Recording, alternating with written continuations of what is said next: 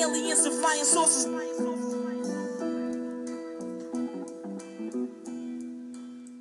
This is all an illusion. Please pardon the confusion. You made an ass out of yourself and me for assuming the flow is moving. Monumental. Hey, yo. Welcome to the 5th episode of Two Writers Slingin' Yang. My name is Jeff Pearlman. I'm a former Sports Illustrated senior writer, author of multiple New York Times bestsellers, and a Bleacher Report contributor. The music you're listening to is Croissant's Master by the great MC White Owl. And this podcast is an ode to writing in all its forms, from journalism to songwriting to screenwriting. And today's guest is one of my all-time favorite human beings and all-time favorite journalists.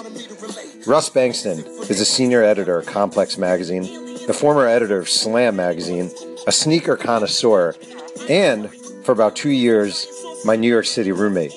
And a super quick story about that. Russ used to own a snake, which didn't thrill me, but I was okay with it. And one day, Russ was on the road for Slam, and I came home, and the apartment smelled like rotting egg. And I'm looking around. It's a really hot day in New York City, and I look in the fridge, I look under the fridge, and finally, I notice the smell is coming from the snake tank.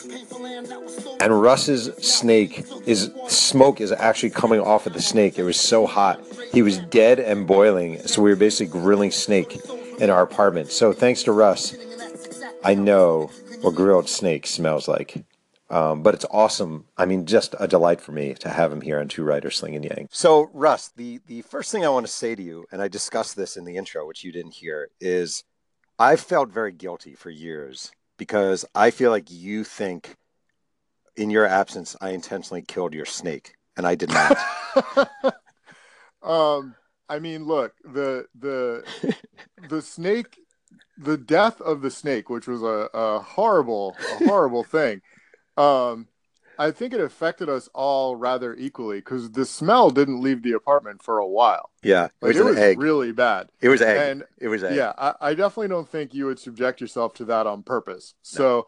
I'll admit, when you said about me being mad at you, I didn't quite know where that was going or what that would like. I'm like, wait a minute. Did you like raid my refrigerator in the middle of the night?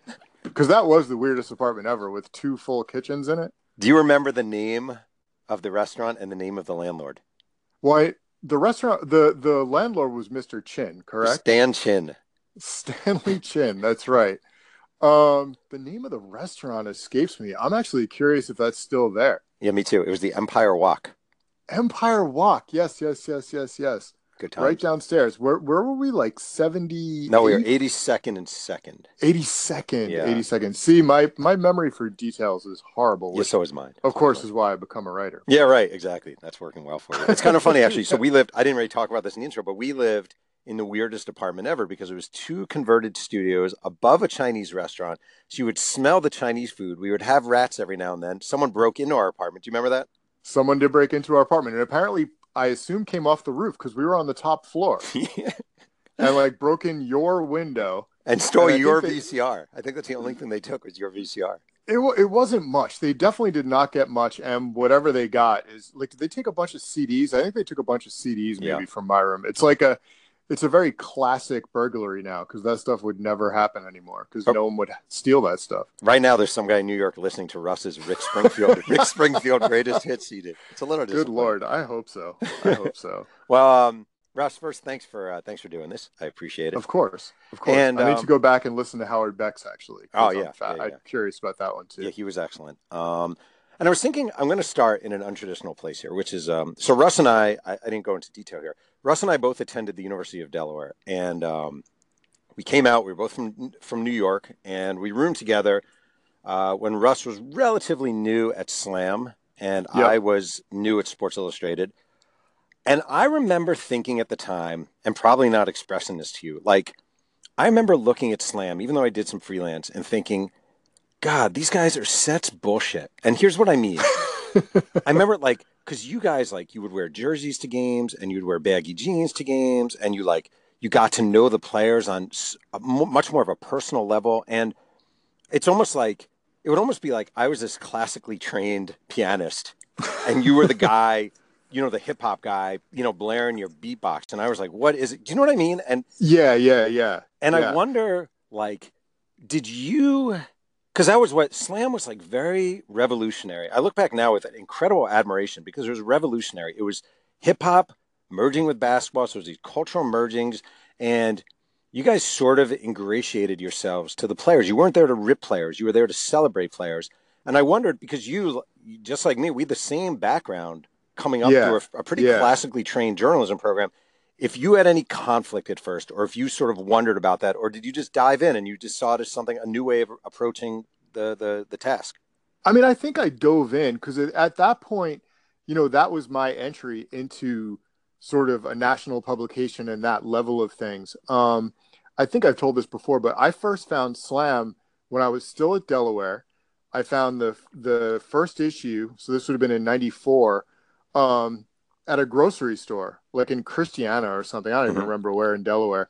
But like grocery shopping at 2 a.m, you know, like randomly, like just out because I was not able to sleep or whatever. And reading through it, it was like, oh, this is a bunch of things that, you know, I'm into. I'm obviously into basketball. I'm obviously into hip hop. I'm into sneakers. Like, you know, this is all speaking to what I'm doing. So I proceeded then to harass Tony Gervino and Dave Harris, the then editors, via fax with like tons of pitches and like, and whatever. We're in Delaware, so it's like, you know, I don't have access to NBA guys. I mean, yeah, I could go to Philly, but you know, Russ, that was an insult. That was an insult to Spencer Dunkley. Spencer Dunkley is angry somewhere right there now. Was Spencer Dunkley. There was, and I don't remember if he ever got written up in Slam. Probably not, unfortunately, no. But he was drafted by the Pacers, right? Yes. 54th overall or something. Oh, my God. 51st. Get a life. Russ, get a life. Somewhere around there. Yeah, that is right. Was it 54th? Wow, I think it was 54th, second round by the Pacers, yeah. Amazing. But it's funny, too, because you talk about, you know, you being more of the traditional guy, and it's like, or I mean, Sports Illustrated being the more traditional sports writing thing, but you know, you kind of went more of the traditional route, period. I mean, starting at the Tennessean and doing internships and everything else. And it's like, you know, I was kind of the, and I guess I still am to a degree, you know, it's like the ant and the grasshopper or whatever, like the ant putting stuff away and the grasshopper just being like, whatever. And, you know, that's how it kind of ended up turning out. I mean, straight out of college, I was working for a weekly paper with a circulation of 1,200 in Oxford, Pennsylvania, that the three editorial employees were basically a husband and wife team. I believe the husband maybe had gone to Delaware. I think that was maybe where the connection was. And me, you know, so it's like I'm covering like high school sports. I had to drive to like the state police barracks to like pick up the police reports for that week and stuff, like, you know, very traditional, very basic journalism-y stuff. But at the same time, very, very, very like, you know, family entry level type stuff. So Slam was kind of my entry into writing sarcastic stuff, which I mean was kind of in my wheelhouse even from the beginning. You know, and being able to, you know, write things without having to necessarily be on site for it. I don't know, but to get back to, I think where your original question was, like, even dealing with players and stuff, like dealing with players, and once you would tell them you were from Slam, that it sort of made things different. You know, I feel like, especially when you were at SI, you know, you're coming off of, and that was around the same time with Jordan playing baseball, right? I mean, this would have been around that time. So it's like, you bring up SI, and I feel like there would be sort of a, you know, obviously people wanted to be in Sports Illustrated, but there's still like some modicum of caution where it's like, oh man. Right. And with us, it was more like, oh man, you know, do stuff like we want to be on the cover, like looking mean and stuff. So, you know, that did help build up relationships over the years that, you know, some of which still exist. Right. Did you have a moment? Like, did you have a sort of welcome to covering the NBA moment, or a guy who you sort of viewed early on in your time at Slam as like, this is a guy I can kind of hang on to, sort of an athlete who you not attach yourself to sort of literally, but someone who you kind of saw as maybe an entranceway into the world of covering hoops? I guess to a degree, you know, like what made it easier for us and for me, you know, we would primarily go to Knicks and Nets games when we weren't traveling. And, you know, guys will get used to seeing you. And since you're not a beat writer, and in the mid 90s, it's not like we were writing up, you know, random stuff online either. You know, you could afford to go and either just talk to random guys and not even, you know, with no real plan. Mm-hmm. You know, you weren't writing a gamer. You weren't asking for stuff on somebody else. You were actually having legit conversations instead of being like, hey, talk about the fourth quarter and then moving on to the next guy. Right. You know, for me, I guess specifically, like that class in 96, which sort of coincided with my getting to be full-time at Slam. I mean, that was, those guys were part of it. You know, Jermaine O'Neal, I remember talking to him like at Hoop Summit, which I think was in Charlotte that year in 96, and talking to him about like whatever great test scores right to go into college, and me being like, oh, well, you can go to junior college. And it's like, you know, a couple months later, he's a borderline lottery pick and is in the NBA. So I would make a point to talk to him when he came to town.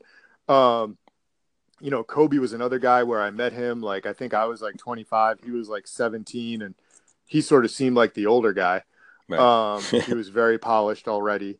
You know, but guys like that, who, especially who we at Slam covered in high school, you know, you kind of had a easier time dealing with them once they made the NBA. You know, especially because once they made an NBA team, all of a sudden they're dealing with NBA writers who probably hadn't met them before. Right. You know, so we kind of had the edge when it came to that. And I think, you know, to skip way ahead, that obviously helped us a ton when it came to LeBron. You right. know, Ryan Jones, who was at Slam then and doing a lot of the high school stuff, he went down and did a story on LeBron when he was a sophomore. You know, and same thing. That's something that, you know, established that Slam relationship with him early on that still exists. Am I wrong on this, that LeBron was wearing a Slam headband on one of the covers? Yeah, he was. He was. And he actually did that on his own. I think they were from K1X, that German hoop brand, sneaker brand, right? And apparel or whatever. And they did them for us. We had tons of them in like different colors. And I think LeBron had gotten it from somewhere else. Like, I wasn't at that shoot, but I don't think that was something that we like, you know, said like, hey, you need to wear this. Right. That was just something he did. Were you aware? Because I heard this a lot, and I think people knew we were friends, and I would hear this a lot. Were you aware that a lot of the mainstream media did not like you guys and kind of resented your presence to a certain degree? Oh, yeah, for sure. Yeah, for sure. I mean, you know, over the years, I feel like, and obviously Twitter helped this to a degree, but and being around long enough, you know, eventually you get to be friends with other guys and people who cover it from a more traditional sense. But yeah, and I mean, I think we were aware of it pretty early on. You know, like I said, we didn't want to monopolize time with guys if we knew we weren't like doing anything, you know, on deadline or whatever. Right. I mean, I do remember times there was one game Rasheed Wallace like would never talk pregame, and Lang Whitaker, who was another Slam guy, went up to him before and was like, hey, I want to ask you some stuff for a feature. And he's like, yeah, I got you after the game. And after the game, I forget whether he was playing for Detroit at that point. I think he was, maybe he was even still in Portland, but everyone crowds around him. And Rasheed's like, I'm only talking to him. And literally like beat writers were asking questions about the game. And he was just like, no, you keep. And Lang was working on like a bigger feature on him. And I think he said, when I talked to him about it, at some point, he actually asked Rasheed a few questions just about the game so the beat writers could get their answers and leave. Wow. You know, like, so, I mean, I don't know. I think that resentment maybe was based on us being like kind of newer, you know, and obviously us being a little more casual about things in some regards. Right. And maybe some of it was like just a relationship we would have with some of these guys, you know, it's like, because we're not like looking for stuff to drag out or, you know, do like, not gotcha type stuff, but you know, we didn't have to stick to the same, I don't know, rules as everyone else. Were you at all? Cause I remember, speaking for myself as a young journalist covering Major League Baseball, I think there's definitely a part of me that wanted these guys to like me. And I wonder, as a young guy covering basketball, if you had that at all. Yeah. No, there definitely is. And like, you know, and I think players know it too. It's like, if they remember your name, you know, and you have like some sort of a brief discussion or a conversation or whatever, you're going to remember that, right? You know, I mean, especially with older guys. I mean, I remember like, you know, when Sean Kemp was hanging on the Magic and like, you know, going in and just talking to him about whatever. And it's like, oh man, like that was Sean Kemp. Like I remember watching him in the dunk contest on TV, or like, you know, Dominique Wilkins, like certainly the veterans at that point. But at the same time, you know, you kind of made a point to do it with younger guys too. To me, what was funny, and I'm sure you probably experienced this sometimes too, where it's like, there'd be guys you had a decent relationship with and you could have a conversation with them and talk about random stuff and whatever. And then you take out the recorder and ask them a question about something that's clearly like, you know, for publication or whatever. And they become kind of a different person. Yeah. Because they're so used to dealing with it. Like, I guess, I mean, whatever, it doesn't matter. So one day I was talking to Antoine Walker and we're talking about random stuff. I forget what. And same thing. I'm like, Twan, I need to talk to you about whatever it was. And like instantly he goes from being this personable, you know, eye contact guy to like just kind of staring off into the distance and giving you whatever this answer is. And you're just like, all right, cool. Like right. That's, you know, that's fine. That's all I really needed anyway. But it's like, you kind of wish that, oh man, I wish like the conversational tone could have continued into that. Yeah. That's a tricky thing actually in writing. It is tricky. And whatever, you know, at the same time, obviously like Rashid or, you know, Kevin Garnett would never talk before games. And it's like, you know, we wouldn't even have a conversation. Like he would come in sometimes and he'd see me and like nod or like punch me in the chest or something. But, right. You know, it's not like he would break his own rules for us or whatever. Actually, Howard Beck, I asked him, or we talked about this. He said Kevin Garnett was the most difficult player he covered in his career. Did you guys had a lot of, I still remember KG and Showbiz on the cover with Margaret. Yeah. How did you find Garnett? Kevin was definitely his own guy. You know, it's like he wouldn't talk pregame. I mean, that was just like the way it was. Like, you know, you just sort of accepted that. And he would generally be the last guy out because he was one of those guys who would want to get fully dressed in the suit, you know, earrings, everything else before he would talk. And that was just something you put up with, right? To deal with Kevin. You know, it's like, all right, that's going to happen. Our one-on-one stuff was always great. Like, I did the cover I think I did two covers with him. I did one. It was an orange cover. We shot it at his house. That was a great cover. I remember that cover vividly. It was a great cover. Well, the funny thing is Jonathan Mannion shot it, and we shot it against a gold backdrop that was hung on his garage door because the cover was supposed to be gold. And I don't remember if it was a case of the light really got messed up. So, you know, it looked white in parts, or if the letters just didn't read on it. So we ended up switching it to orange. But I mean, Jonathan and I spent like the whole day at his house in Minnesota. And at that point, Jonathan had already shot like the Reasonable Doubt cover. He shot DMX covers. He'd shot, you know, you name it. He shot so many like iconic hip hop images. So when he showed Kevin his book of what he had previously shot, like, KG was fanning out, right? You know, like KG was like, oh my God, like you shot DMX. And I think if I remember, you know, this is another one. Jonathan was like, oh, I can, you know, you want to talk to him? Like, I can call him for you. I was like, no, don't do that. Don't do that. You know, so I think with stuff like that, he did the 10th anniversary or I think it was the 5th anniversary cover for us where he was like holding a ball. So we would have conversations where they would kind of stem from the previous conversation. Right.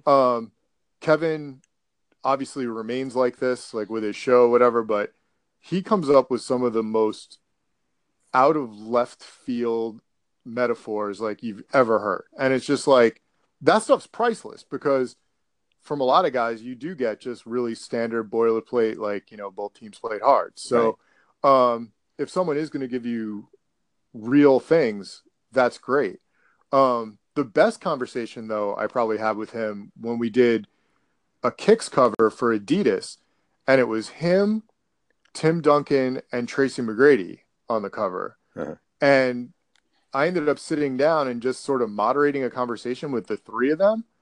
And, like, as good as it is to talk to Kevin or, I mean, even Tim, too, in this particular instance, like, those guys are so much more engaging when they're talking to each other. Right. Which makes sense. You know, it's like you're talking to your peers, and it's like, I'm sure all of us have heard ridiculous locker room conversations that we could never, ever share, or at least would never, ever share that, you know, blew away anything we actually got out of interviews.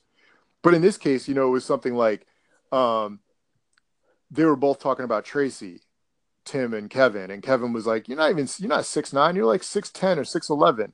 And I'm like, oh, does that mean you're like 7 feet, 7'1"? And I know Kevin's always like super sensitive about not wanting to be listed as 7 feet. Uh-huh. And he's like, wait, how do we get to me? You know, and it's like, and you just get these guys making fun of each other. And that was amazing. But, right. You know, at the same token, I can imagine if you're working on deadline and you're waiting for Kevin to come out of that back room and you need him because he's the best player on the team, I'm sure that would be maddening. Yeah. You know, I'm looking at that cover now, and it's really funny because I was looking at a few slam covers the other day, and slam covers are basically a hit or miss of NBA covers. So the Kevin Garnett covers. Kevin Garnett's the main guy in the cover, so that's great, right? Then it's Corey Maggette, kind of miss. Elton Brand, hit. Antonio McDyess, Eric Barkley, huge miss. Sharif Abdul-Rahim, hit. So it's like, it's really a fun, I think slam, I look back at slam. And again, like at the time, there was a part of me as a traditional journalist that was like, I don't know. You know, I don't know. And looking back now, you know, I do work for Bleacher Report, and I feel like a lot of what Bleacher Report does is like everyone thinks they're being original and new, but I think slam actually was original and new. And I think the merging of hip hop, of culture, of basketball was this really revolutionary idea. And I wonder, what I wanted to ask you is, I remember I did a story on slam for Newsweek, maybe a decade and a half ago. I don't know if you remember this. And I think I remember that. Yeah. I remember Newsday. Oh, Newsday. Excuse me. Not Newsday. Yeah. And I remember a lot of people were like, whoa. So there's like surprised that you guys were a bunch of white guys from the suburbs.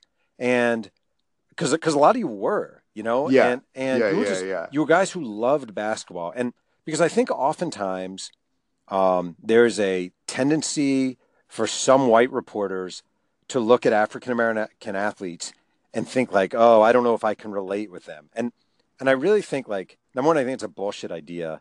And I think like, I just think the love of basketball, and maybe you disagree, I think your love of basketball and your passion for the game and your interest in the players and a willingness to speak sort of on their plateau took you a long, long way.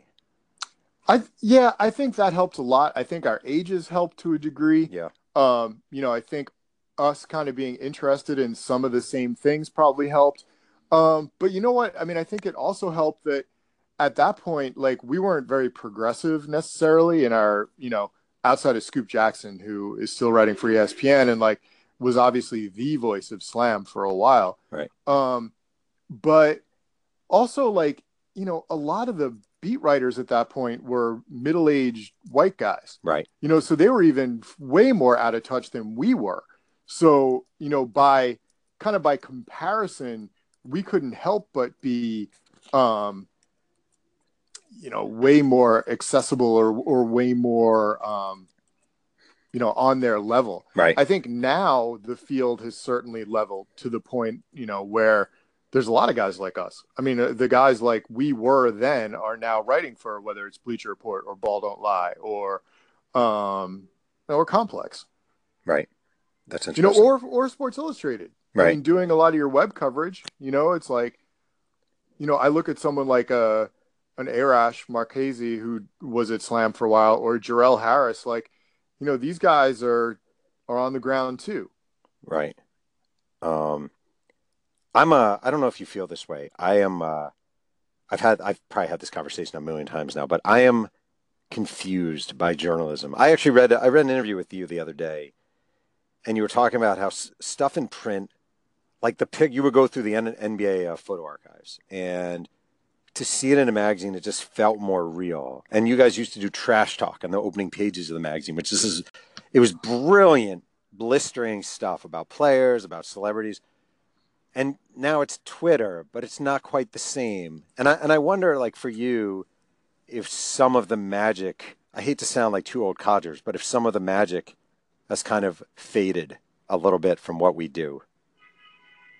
Yeah, I think it has. I mean, there's obviously a trade-off. You know, it's like back then it was like, and you can attest to this too, and SI was even, although SI was on a more frequent publishing schedule, but, you know, with Slam, it's like, man, you'd start reporting a story, you'd edit it like 3 times in Word, and then edit it, read through it. Like, I think 3 people would read through it each time, and it would go through 3 rounds of editing in layout. Right. And then you'd look at, you know, mock-ups or whatever when it came in, and then you're waiting like a month for the issue to hit the stands. So obviously you have a lot invested in it. But at the same time, like, you're not getting feedback on stuff you wrote until literally months afterwards. Right. Or, you know, I remember doing cover shoots or whatever, and then praying that the guy doesn't get hurt or get traded. Did that happen? Did that ever happen? It's so long. Guys, I think there were probably guys who got hurt. I don't think anyone got traded before a cover went out. Mm-hmm.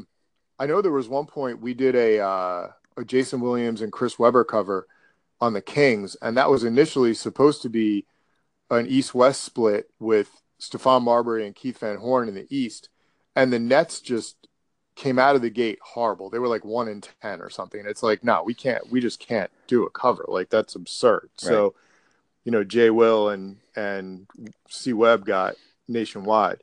But yeah, I mean, back to the original question, like, everything now does seem a lot more disposable. You know, it's like, I feel like every site out there is, you know, trying to do something on everything. Every site is trying to be everything at this point, whether it's like, you know, kind of covering culture and sports and whatever else. And then you're trying to, you know, get a hit every day.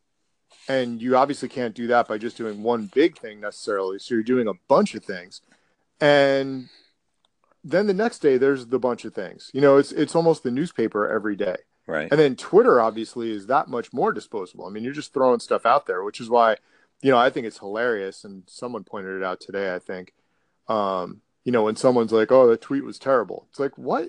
That's like telling me my last breath was wrong. Right. Like, there's going to be another one in like 2 seconds. Like, relax. Right? Everyone's just workshopping. You know, it's like everyone can't be a professional like comedian or reporter or whatever else on there. Right. And you know what's sad, Russ, is I don't know how you feel about this, but I think it's pretty evident, is the two places where we sort of made our name, Slam and SI.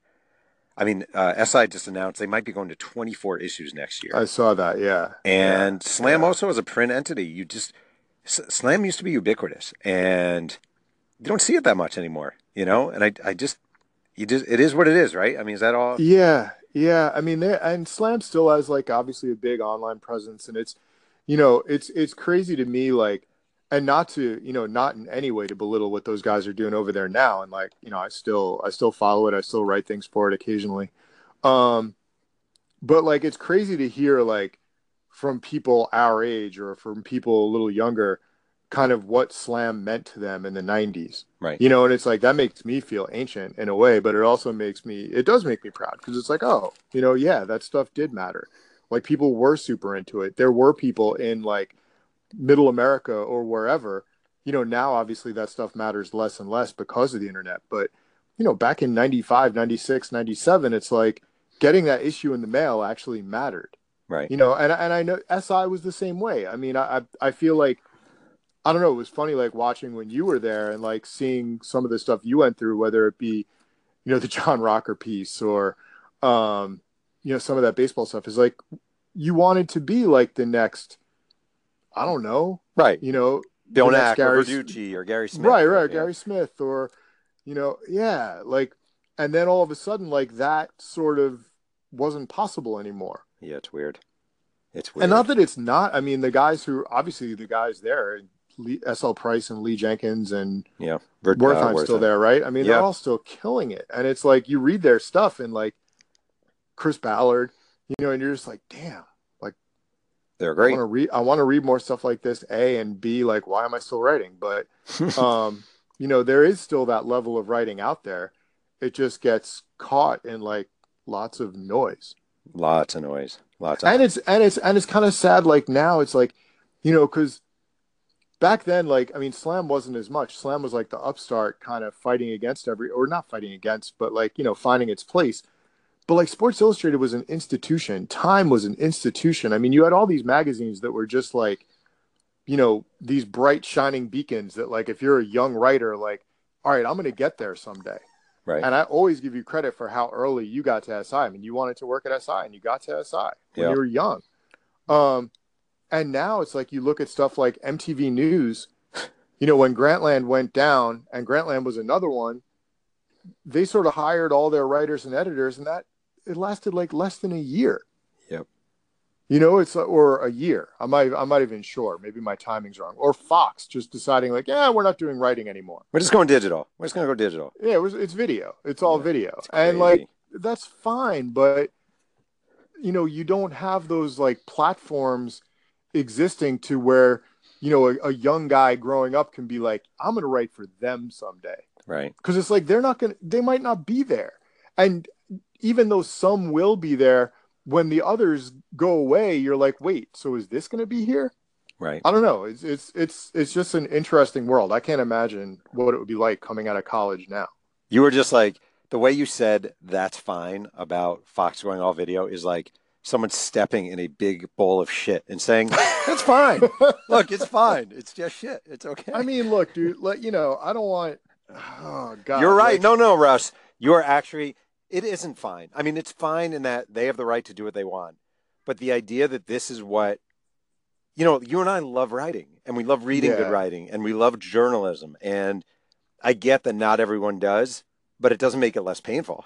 No. And that's the thing, like you want to tweak stuff, you know, you want to get that good turn of phrase where like, and I mean, whatever, you're not supposed to be like, you know, super nerded out about that. And obviously some of those sentences you're most proud of are the ones you end up killing because it's like, well, this is stupid. But, you know, you don't want to see the whole sports like journalism world become like a hot take machine. You know, you don't want the Whitlocks and the Skip and to win. And it's like, I think people pay a lot of lip service towards everything else, but the money keeps funneling up kind of towards that. Though that's the stable thing right now. Yeah.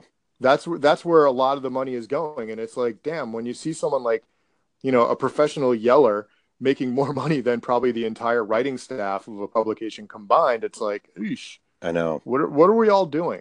I don't know. That's a great question.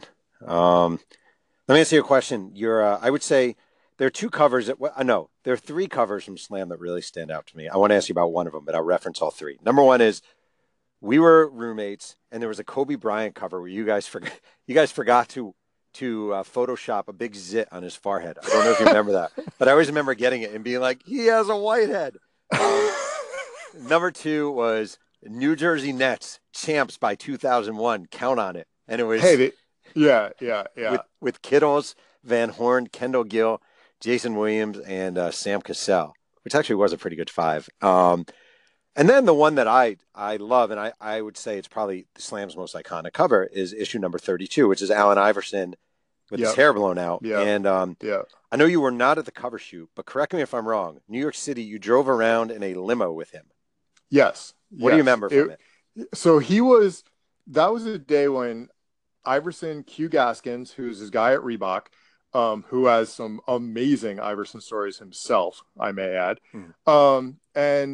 It was a fairly small group. There weren't that many other. I don't think maybe there was one or two other people driving around a limo in New York City, starting in the morning, which seemed like a very un-Allen Iverson time. It still does, but, right?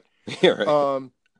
And I think he was going to like Modell's offices, which I believe are in the Woolworth building downtown, to like talk to, you know, whether it was store managers or whoever else. I guess it was on behalf of Reebok at that point. we also had to stop in the Diamond District because one of his enormous like platinum and diamond bracelets had broken. And I forget whether it had broken at the BET Awards or he needed it fixed to go to the BET Awards. But I definitely remember thinking with like holding that thing and being like, yeah, this is like probably, I don't even know how much, a decade of salary, maybe more, a lot. Meanwhile, Russ is wearing his Swatch watch. probably so. And then we drove from the city to Teterboro because he had to fly somewhere. And someone else was supposed to interview him that day, and they were getting on the plane with him to go wherever it was they were going. And I got a car service back from Teterboro to the city. He was good. Like that was one of the first times I think I had actually really talked to him. You know, short of maybe saying what's up at games or like asking him, you know, a question in a scrum. The thing that stands out the most still, and it kind of stayed with me, was asking him like, if he could be any other player in the league, who would he be? And, you know, he didn't say Jordan. I guess Jordan might've been retired. He was retired at that point, but he said Sprewell. Wow. Weird. And it was like, man, of all the guys you could pick, you know, it's like he's not even really an all-star, but, you know, I think it was just attitude at that point. And, you know, Iverson at that point, you know, that cover, I think, is probably one of the most iconic images of Iverson there is. Oh, yeah. But he hadn't even been an all-star at that point. Oh, weird. Because he wasn't an all-star as a rookie. You know, he played in the rookie game. The next year, I believe there wasn't an all-star game. I think that's when it was canceled, right? Because of the lockout, you know, and then this was 99. That was that same year. You know, so all those successes were still coming, you know, the all-star games, the MVP, the scoring titles, like, you know, he was an icon already, I want to say, but you know, he was still trying to make it. Right. You know, I was asking him questions about playing point guard because none of that was really established yet. And like, you know, I think he was just a very open dude. I think he still is. You know, I talked to him not that long ago. And, you know, he's very open about stuff to the point of you're like, wait, you're actually really saying this? Right. And the cover shoot, you know, Tony was at the cover shoot. And I remember hearing, I think he was like 8 hours late. It was some absurd amount of time. That's fantastic. And someone else was shooting him at the same time. So we actually hired like the girl who did his hair to take out his braids and blow it out and then to put his braids back in. Wow. Because we didn't want him to go to the next shoot with the braids out. Cause then, you know, we'd lose what we were doing. Obviously it's crazy. Cause like something like that now would never work. Someone would post it on Instagram and you'd be screwed. Right. You know, that I still don't understand how stuff like that happens now, how you could get a cover that would be like a secret or someone in a look that's different. You know, now it's like everything leaks. You know, one thing that used to drive me crazy as a writer, especially as a young writer, I feel like now I would not accept it, whatever that means. But the sense of either entitlement or indifference to other people's time, like imagine being 8 hours late for anything. You know what I mean? Like, oh yeah, I got this. I'm interviewing Russ on my podcast. It was supposed to start at 6, but it's 4 a.m. and here I like, whoa. Are you up? It's unbelievable. The stuff that athletes will put people through. It's like, it's out your word. That has to be the worst from Slam lore, right? 8 hours for Iverson. Yeah. I think that was the longest. And that might be exaggerated. I don't know. You should talk to Tony or I should double check with him. But I mean, there were ones with him that we would miss. We missed entire shoots with him. I remember going with Clay Patrick McBride, another fantastic photographer, to Philly because they had told us like, okay, you know, Allen's not going to practice. I know, shocking, but you know, he'll do this shoot afterwards. So we set everything up in a spare room, like, and it's all the lights and we're doing test shots. And like, usually one of us would wind up being like, you know, the person for the test shots. I think I still have Polaroids somewhere, not from that shoot, but from other shoots. Get everything done, practice ends, you know, and I go out to find the Sixers PR person to be like, hey, you know, we're ready.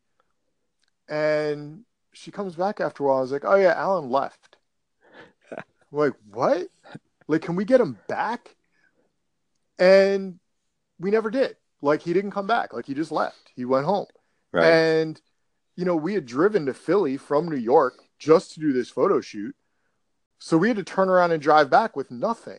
And, like, you know, Clay, I guess, had also shot the Afro cover. But, you know, I remember kind of even on that shoot trying to talk Clay off the ledge, being like, dude, like, this just, it just happens. Like, he just does stuff like this. And like the kind of the postscript to it was they basically had to stop him in, I don't even remember. I guess it wasn't the Spectrum then, whatever it was called. Yeah. Like, that arena's, the new arena's gone through like 9 different names. Right. But they basically had to grab him while he was walking from the locker room to the court and pull him off into a side room.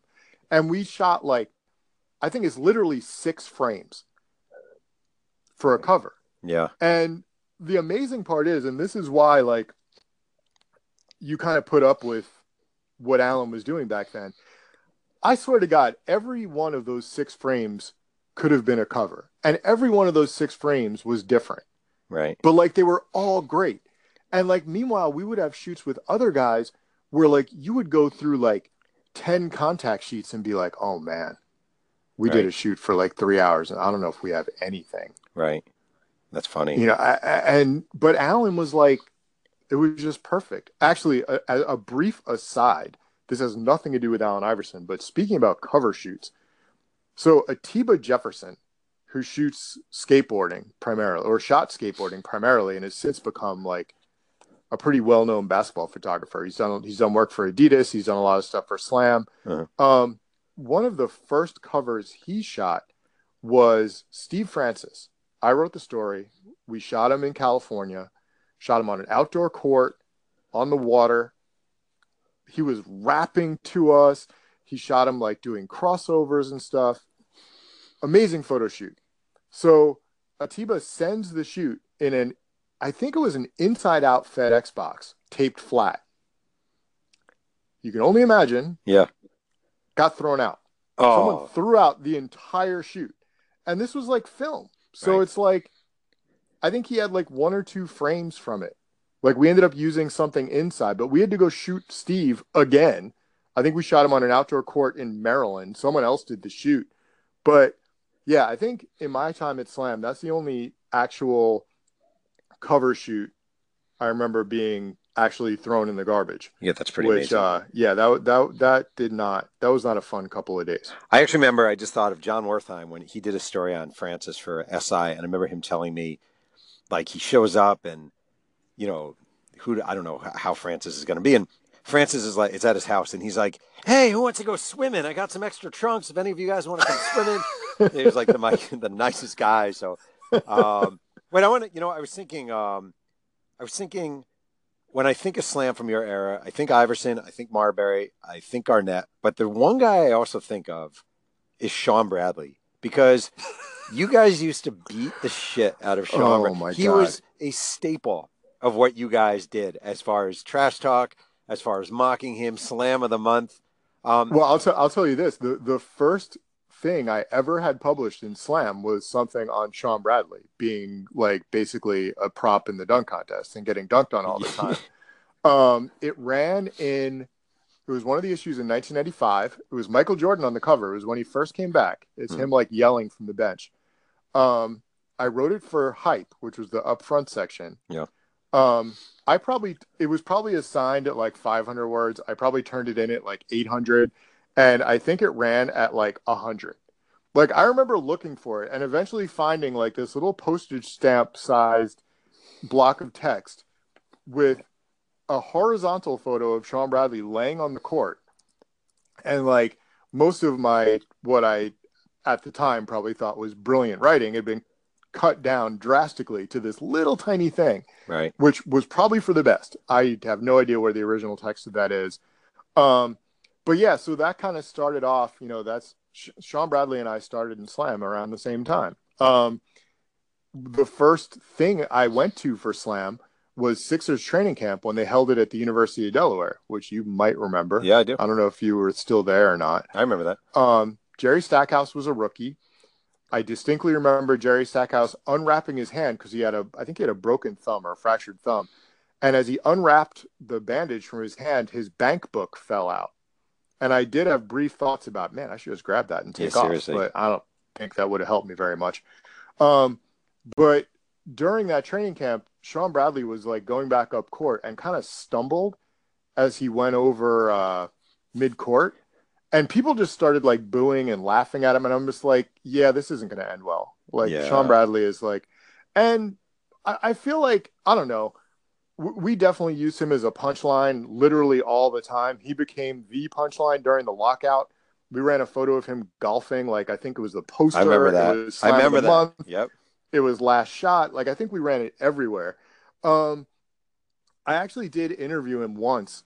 It was at, I think it was at that, what's that off-brand polo brand? No, like a U.S. Polo Club or one of those things.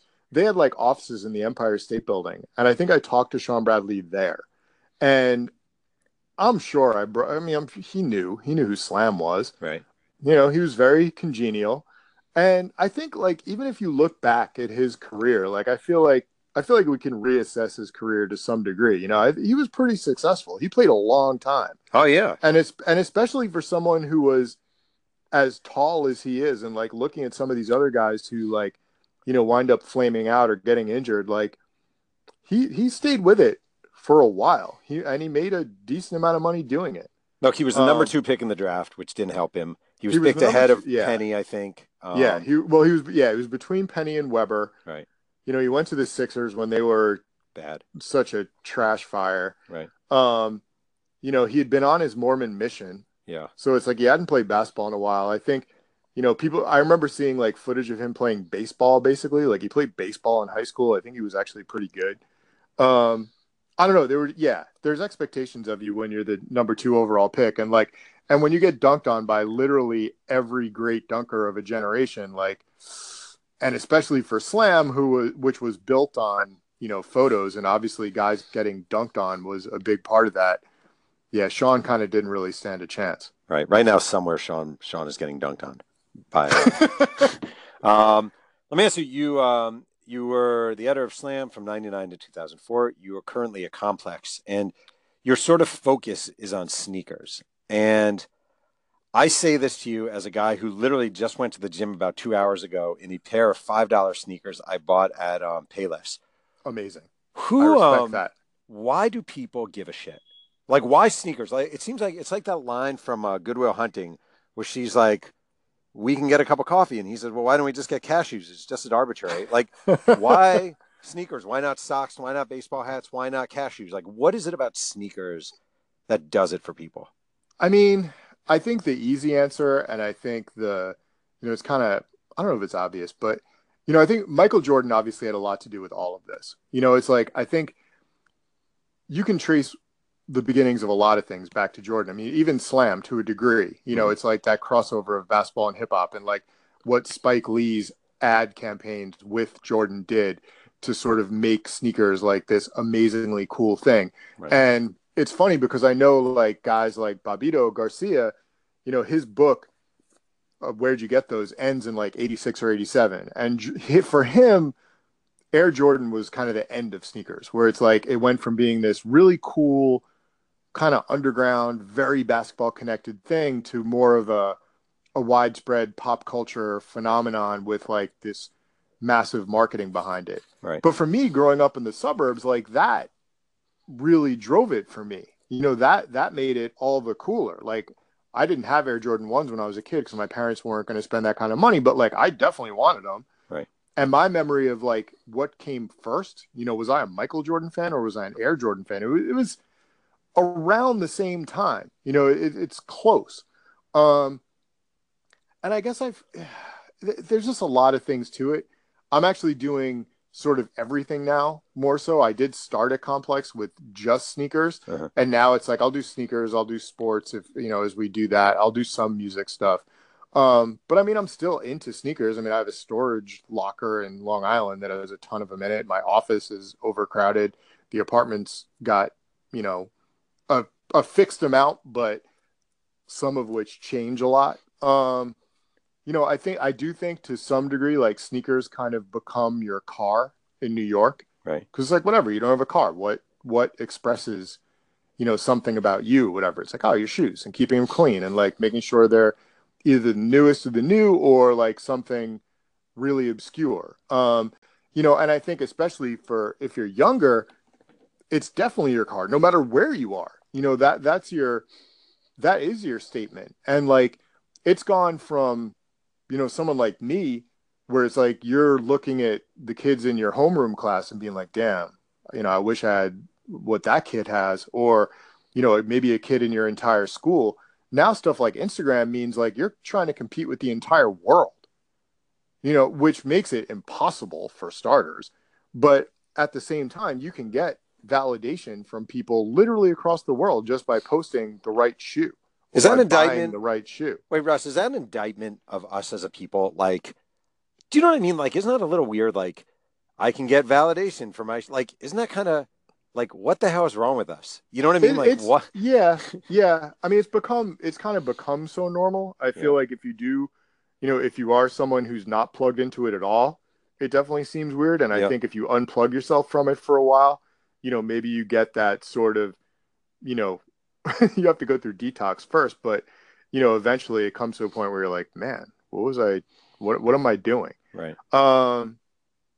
So yeah, I mean, it's like any other intoxicant, I suppose, where it's like you can get caught up in it and it can be too much.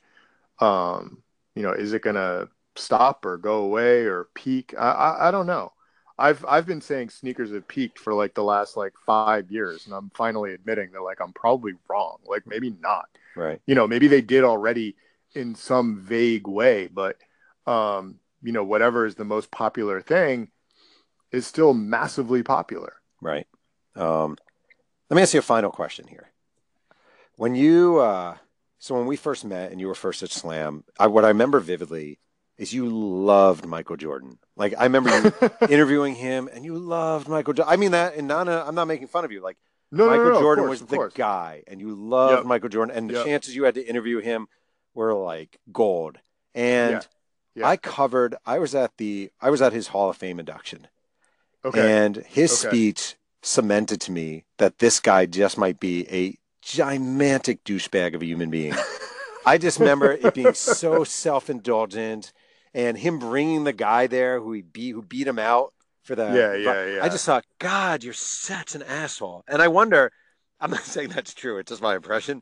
Like that love you have. So sometimes, you know, it's like the Wizard of Oz. You see the man behind the curtain. Like, do you still have the love for Jordan?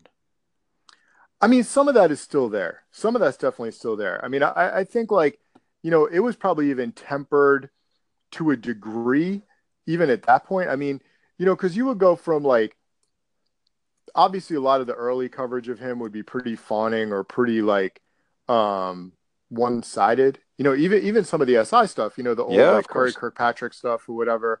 And none of that really changed until the Jordan Rules came out. You know, and Sam Smith writes this book that gives you kind of this, you know, super way insidery look at like those late 80s, early 90s Bulls. And you're like, wait a minute, you know, this guy's a lunatic. Right. But then, you know, obviously they come back and they win their 6 titles, and he ends it with the shot against Utah and everything else. So, you know, I think it's yes and no. You know, there's obviously still this sense of like, wow, this guy was something I'd never seen before. This is who I grew up with as the superstar. Is it to the point where I will never accept like someone being declared as good as he is? No, because, you know, I even look at things that he had said where it's like, he's not who he is without Dr. J or David Thompson. And to me, it's like, obviously Kobe isn't who Kobe is without Jordan, and LeBron isn't who LeBron is. You know, I think every generation does build on the ones that came before. At the same time, like Jordan was kind of at the center of this perfect storm where it's like his rise coincided with the rise of, you know, even SI like becoming what it did, and and NBA on TV and the NBA in general. Like it's all sort of inseparable. You know, if Jordan, the exact same person, was a rookie now, he's not going to become the guy or the legend maybe that he was then. You know, maybe he's viewed more like Kobe Right. Because all your flaws are on display. You know, I think he was fortunate to have those first, like, I don't know, 6 or 7 years in the NBA where it's like it was very controlled who got to him and what image was portrayed. Well, that was very well said. I have to agree. He also came out. It was also you're a poet. It was also perfect timing as far as sneakers were, like you said, sneakers. Someone was ready to take sneakers to a certain level. Someone was ready to take marketing to a certain level. You know, and he was the if LeBron had come along in 1982, you know, 2 years before Jordan enters the league, right?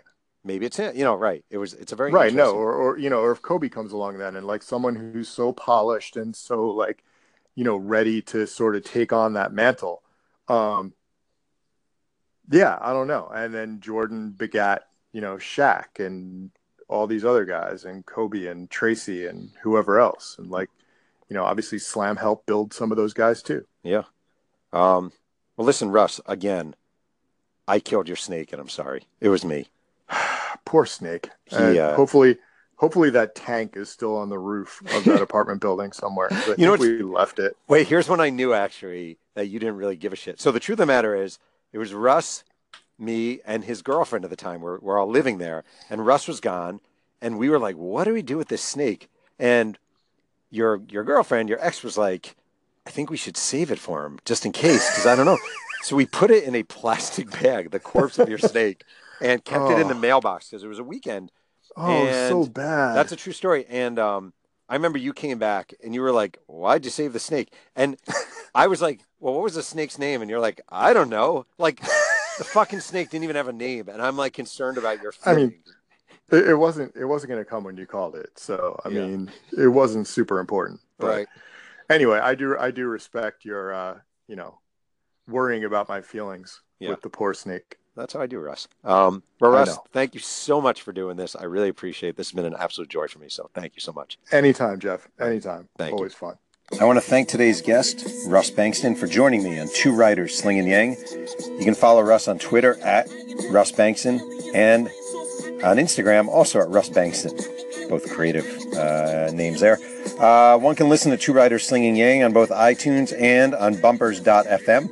Reviews are always appreciated. The music today is by the great, can't say this enough, great MC White Owl. Thank you again for joining me, Jeff Pearlman, on Two Writers Slingin' Yang. And remember, keep writing. Today we celebrate the combatants when they return from these tours. Chorus is the beast, but we can't control the beast.